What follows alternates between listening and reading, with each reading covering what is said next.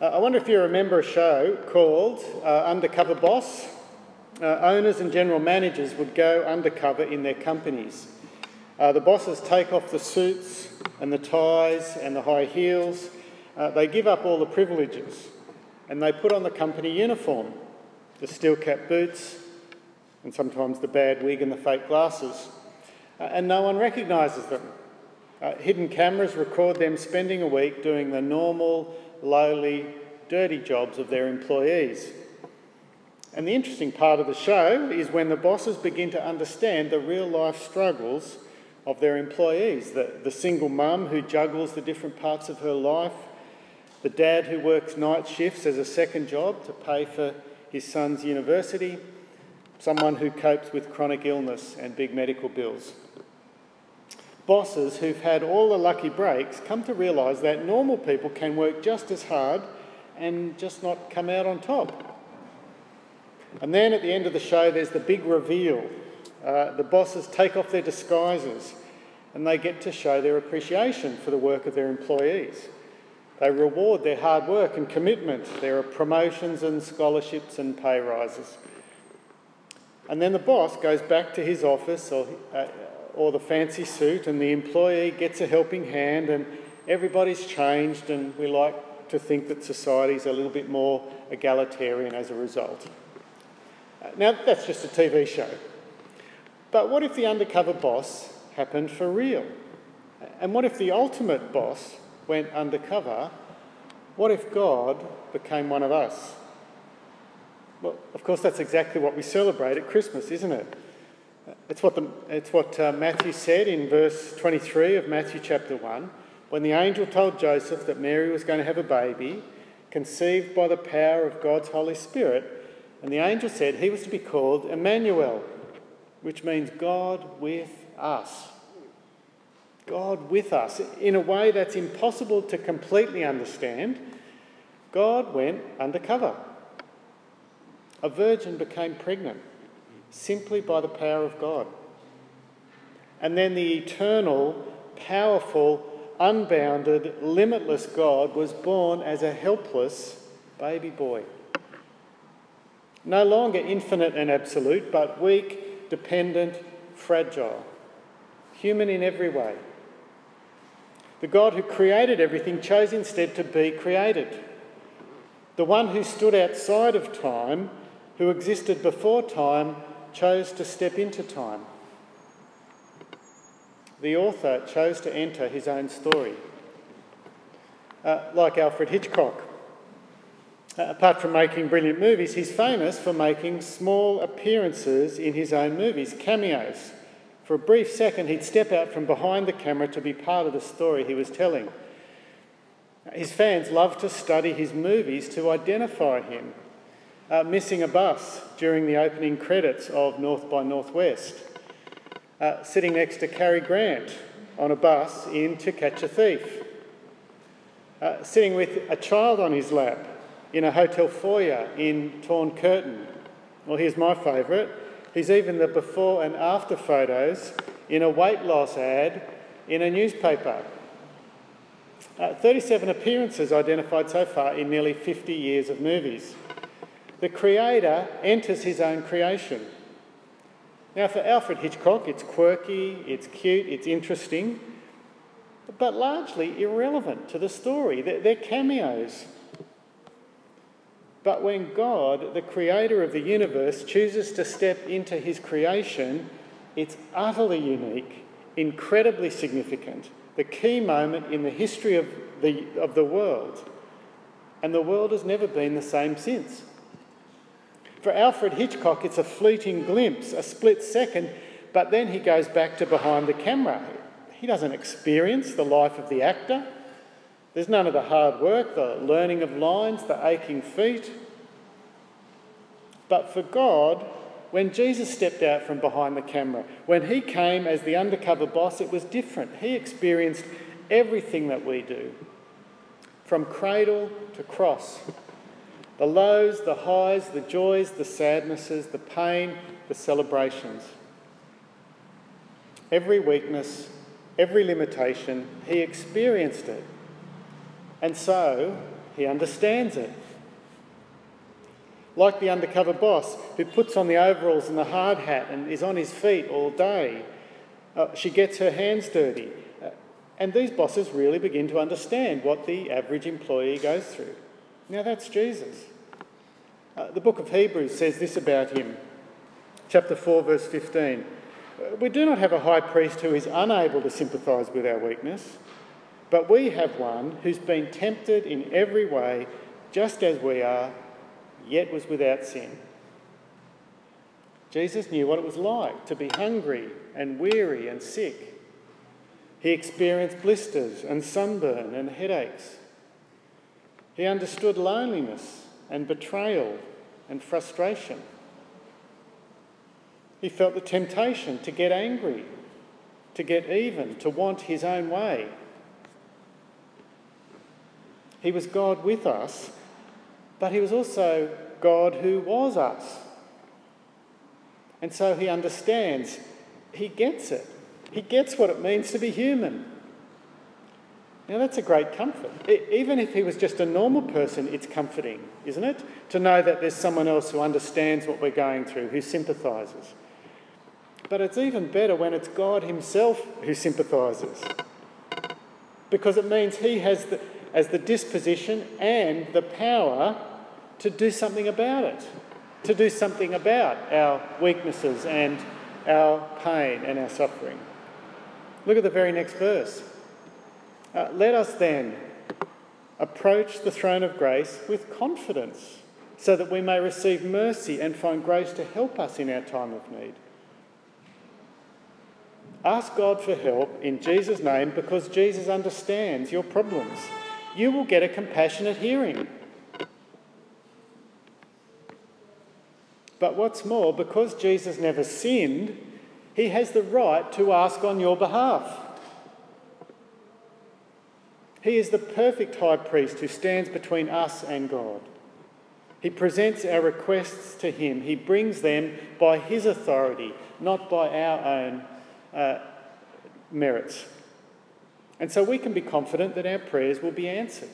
We can be confident that God will give us grace to help in time of need rather than rejection. Isn't that wonderful? To know that we can come before God confident because Jesus is our high priest. He's God with us, experiencing everything. In fact, he's experienced not just everything, but he's experienced far worse than we ever will. He didn't come to the first world he wasn't at the very top of society. He didn't come to a royal palace, a powerful position. He came to a working class family in a third world country, an insignificant nation in a dusty back corner of the world. Uh, those who announced his arrival were a bunch of dirty shepherds. He grew up in anonymity.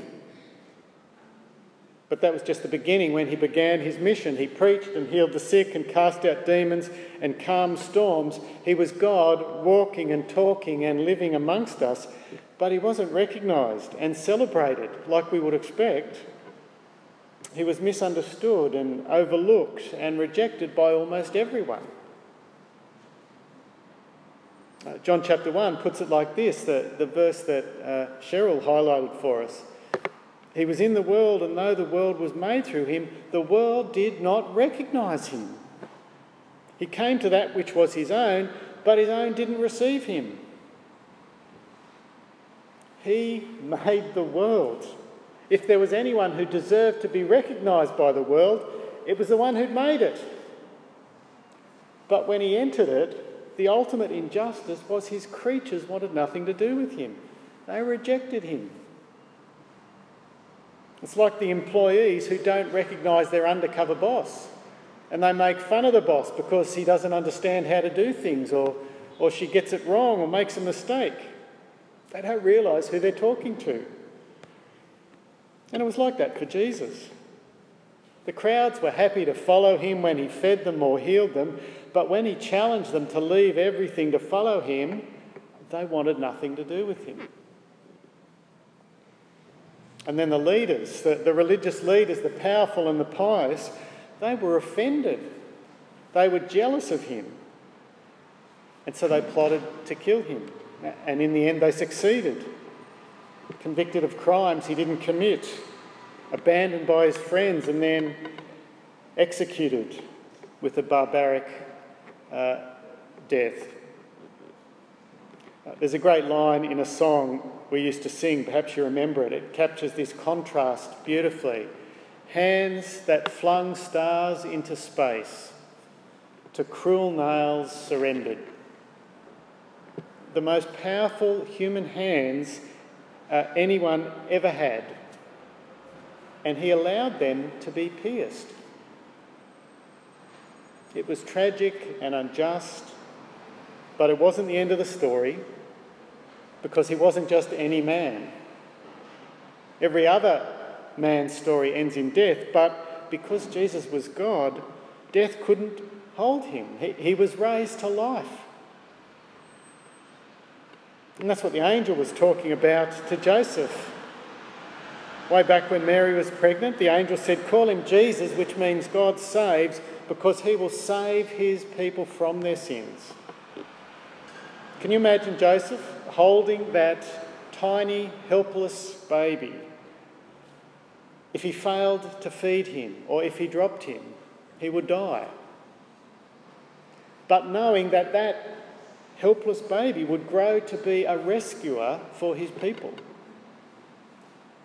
to save people from their sins, to save people from the power of sin, to save people from the consequences of sin. We all need saving from sin like that. We all naturally ignore the God who made us. The ultimate insult to Him, failing to recognise and receive Him, to use John's language. We all choose our way instead of God's. We all act as if God hasn't made us and doesn't deserve our loyalty. We act as if we are God rather than Him. That's what sin is. That's at the root of every other sin. Every other act that disobeys God begins with that pride and that self sufficiency and that rebellion against God. That's the sin that refused to recognise Jesus as God with us. That was the sin that nailed Jesus to the cross. The sin that we're all guilty of. The sin that God would be perfectly just to punish you for. And it was sin like that that Jesus came to deliver us from, to rescue us from. Look at how John continues. The world God made rejected him when he came, but, but it wasn't everyone, it wasn't universal. Uh, look at verse 12. Yet, uh, the world rejected him, yet, not everyone. To, to all who received him, to those who believed in his name, he gave the right to become children of God. There were some who did recognise Jesus, the undercover boss, who saw through the disguise and who received him. They saw past the limited human form and saw the infinite God himself. A bit further on, down in verse 14, the author describes that incredible experience of recognising uh, God in their midst. The Word became flesh and made his dwelling among us. We have seen his glory, the glory of the one and only who came from the Father, full of grace and truth. They saw the glory of God himself, hidden though it was inside a human form. They saw the invisible that was made visible, the infinite made finite and they received him, which means they believed in his name. To believe in his name means to trust his authority, to trust that he really is who he says he is, that he is God with us, that he does speak on God's behalf, that he is the high priest who sympathises and who presents our interests to God. And it means trusting his work trusting what he's achieved by his death and resurrection, trusting that it's on the basis of that work alone that we can approach God and nothing to do with our own merits. Trusting that He's dealt with the sin that separates us from God. And lastly, it means showing that trust in the way we follow Him each day, receiving and believing in His name. And the wonderful promise is, uh, in that verse, is that anyone who receives Jesus like that, anyone who recognises Him, Jesus gives the right, the authority, the power to become God's children. The privilege to be part of His family, connected to the God who made us. Now, that's ultimately what we were designed for. But more than just being connected to God, it means that we've been born again. We've been made new. God gives us His Spirit so that we actually have the power to defeat sin uh, not perfectly, not permanently defeat sin, but the power that raised Jesus from the dead is in us and works in us to make us daily more like Jesus. He saves us from the power of sin. He saves us from the punishment of our sin. Now, that offer uh, to become one of God's children, it's an offer to anyone. The verse says, to all who believe, who receive Him, He gives the right. No matter your background, no matter how good or bad you've been, all he asks is that you receive and believe. And when you become part of God's family, there are all sorts of benefits that flow. Uh, gifts from the boss who went undercover. Jesus hands out far greater gifts, of course. He makes us God's children. We can call God Father. He gives us His Spirit to be with us a spirit who brings forgiveness and peace and purpose and love and power over sin. We become part of a worldwide family. Are they benefits you know and appreciate? Have you received Jesus, believed in his name? If you haven't done that, today's a great day to do that. To recognise the greatest gift that's ever been given when God gave himself and then receive Him and trust Him. After all, it's the time for receiving gifts, isn't it? We're nearly at Christmas. Uh, receiving that gift is as easy as asking, turning from your sin, committing to live trusting Jesus, believe and receive. Now, as I look around, most of us have done that, but receiving and believing is something that we need to keep doing again and again. So, here as we come to the end of 2021, commit yourself afresh to serve Jesus, to receive Him, God with us, to believe in His name, to trust His work, His word. Celebrate the joy and the privilege of being a member of His family, one of His sons and daughters. And make 2022 a year where you will follow Him wherever He takes you. Let's pray.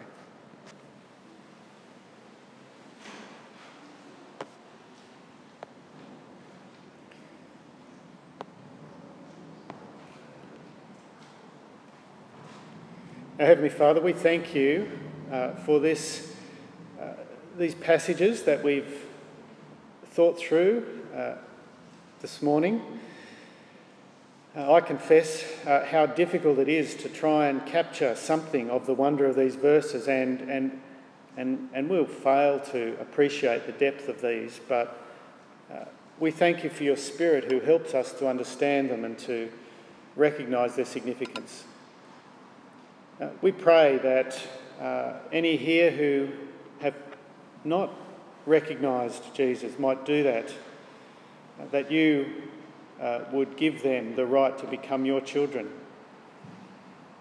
Lord, we pray for our world. There are many people uh, who don't recognise Jesus, who dismiss him. Uh, we pray that this year, this Christmas, might be a season where many turn to him and see him for the first time. Uh, Lord, we want to thank you also for our young people uh, and for those who teach and lead them. Uh, Sunday school, youth group. Uh, we pray for our young people that you grow, protect, and hold them. We pray that they would grow to be faithful disciples of Jesus all their days. Uh, we want to pray for Jeremy Adams as he begins youth and children's ministry next year, coordinating uh, those ministries. We pray you to equip and use him and grow him in godliness and patience, in humility and dependence on you. We think of Sid and Anna May Tapier and the girls, uh, Sienna and Skylar, as they move to Brisbane uh, early in the new year. We pray that they would find a good church, that the girls would settle into a new school, and we pray that God would use them, uh, uh, that God would use all of this to challenge and to grow that family in their dependence on you. We pray for our Christmas carols event on uh, next Sunday evening. We pray for thorough planning, for good weather, for good connections with uh, visitors who join us. We pray there might be some from the preschool who join us. Uh, we pray for Mark and Catherine and for Janet as they move uh, to new churches. We pray that they might rest in between uh, one job and another one starting. We pray that as they settle at these new places, that God would use them to grow his people and that they would be encouraged as well. Uh, we give thanks that young uh, Yeorang Ru is healing miraculously well following her fall. Uh, we pray as uh, she's moved to the brain injury ward that her physiotherapy would be effective and that the prayers of many would be effective and she might be restored to full health. We pray for our, local, uh, our Lennox Head Beach Mission team, uh, many from our church heading up to the North Coast, Christmas, New Year. We pray for Helsa, especially as she directs the team. give her grace and patience and strength. And we pray for the many uh, kids and campers who will uh, have contact with, we pray that your spirit might be working before. We pray that your spirit will be working during the mission uh, and also working after that mission, that kids who uh, have learned something about you would find connections in churches and school scripture classes and youth groups uh, where they can continue in their growth and knowledge for you, of you. Uh, Lord, we think about some of the churches in our nearby suburbs. We pray for St John's Ashfield, especially we think of their new church plant at Haberfield. Uh, and we bring before you their senior minister, Andrew Katay, who uh, also runs the Redeemer City to City uh, organisation, planting and growing churches. And we pray that you'd provide him all the resources he needs to do uh, his work. And we pray for Ashfield Baptist too. Uh, we think of their uh, new minister, Mark, as he settles into the role, and uh, we think of their uh, important ministries of the nursing home and the childcare centre. We pray that Jesus might be ministered to lots of people through those ministries. Lord, our thoughts turn further afield, and we think especially this morning of the tornadoes that have ripped through the American Midwest with many dead and much destruction. Uh, we pray that uh, you would protect uh, those surviving from uh, further loss of life. We pray that through the, this, uh, these difficulties, people would look to you in dependence. We pray for your churches in those areas, that you would give them grace and strength uh, to minister and to be your hands and feet in that area. Lord, we pray this Christmas across the world, many would stop to consider their priorities and pers- uh, perspectives. Uh, that through the, uh, the difficulties of the last couple of years, many would come to recognise their inability to control their own lives, recognise their brokenness and their need for you. We pray that these events you would use to lead them to Jesus. Uh, Heavenly Father, we pray all of these things in and through the name of Jesus. Amen.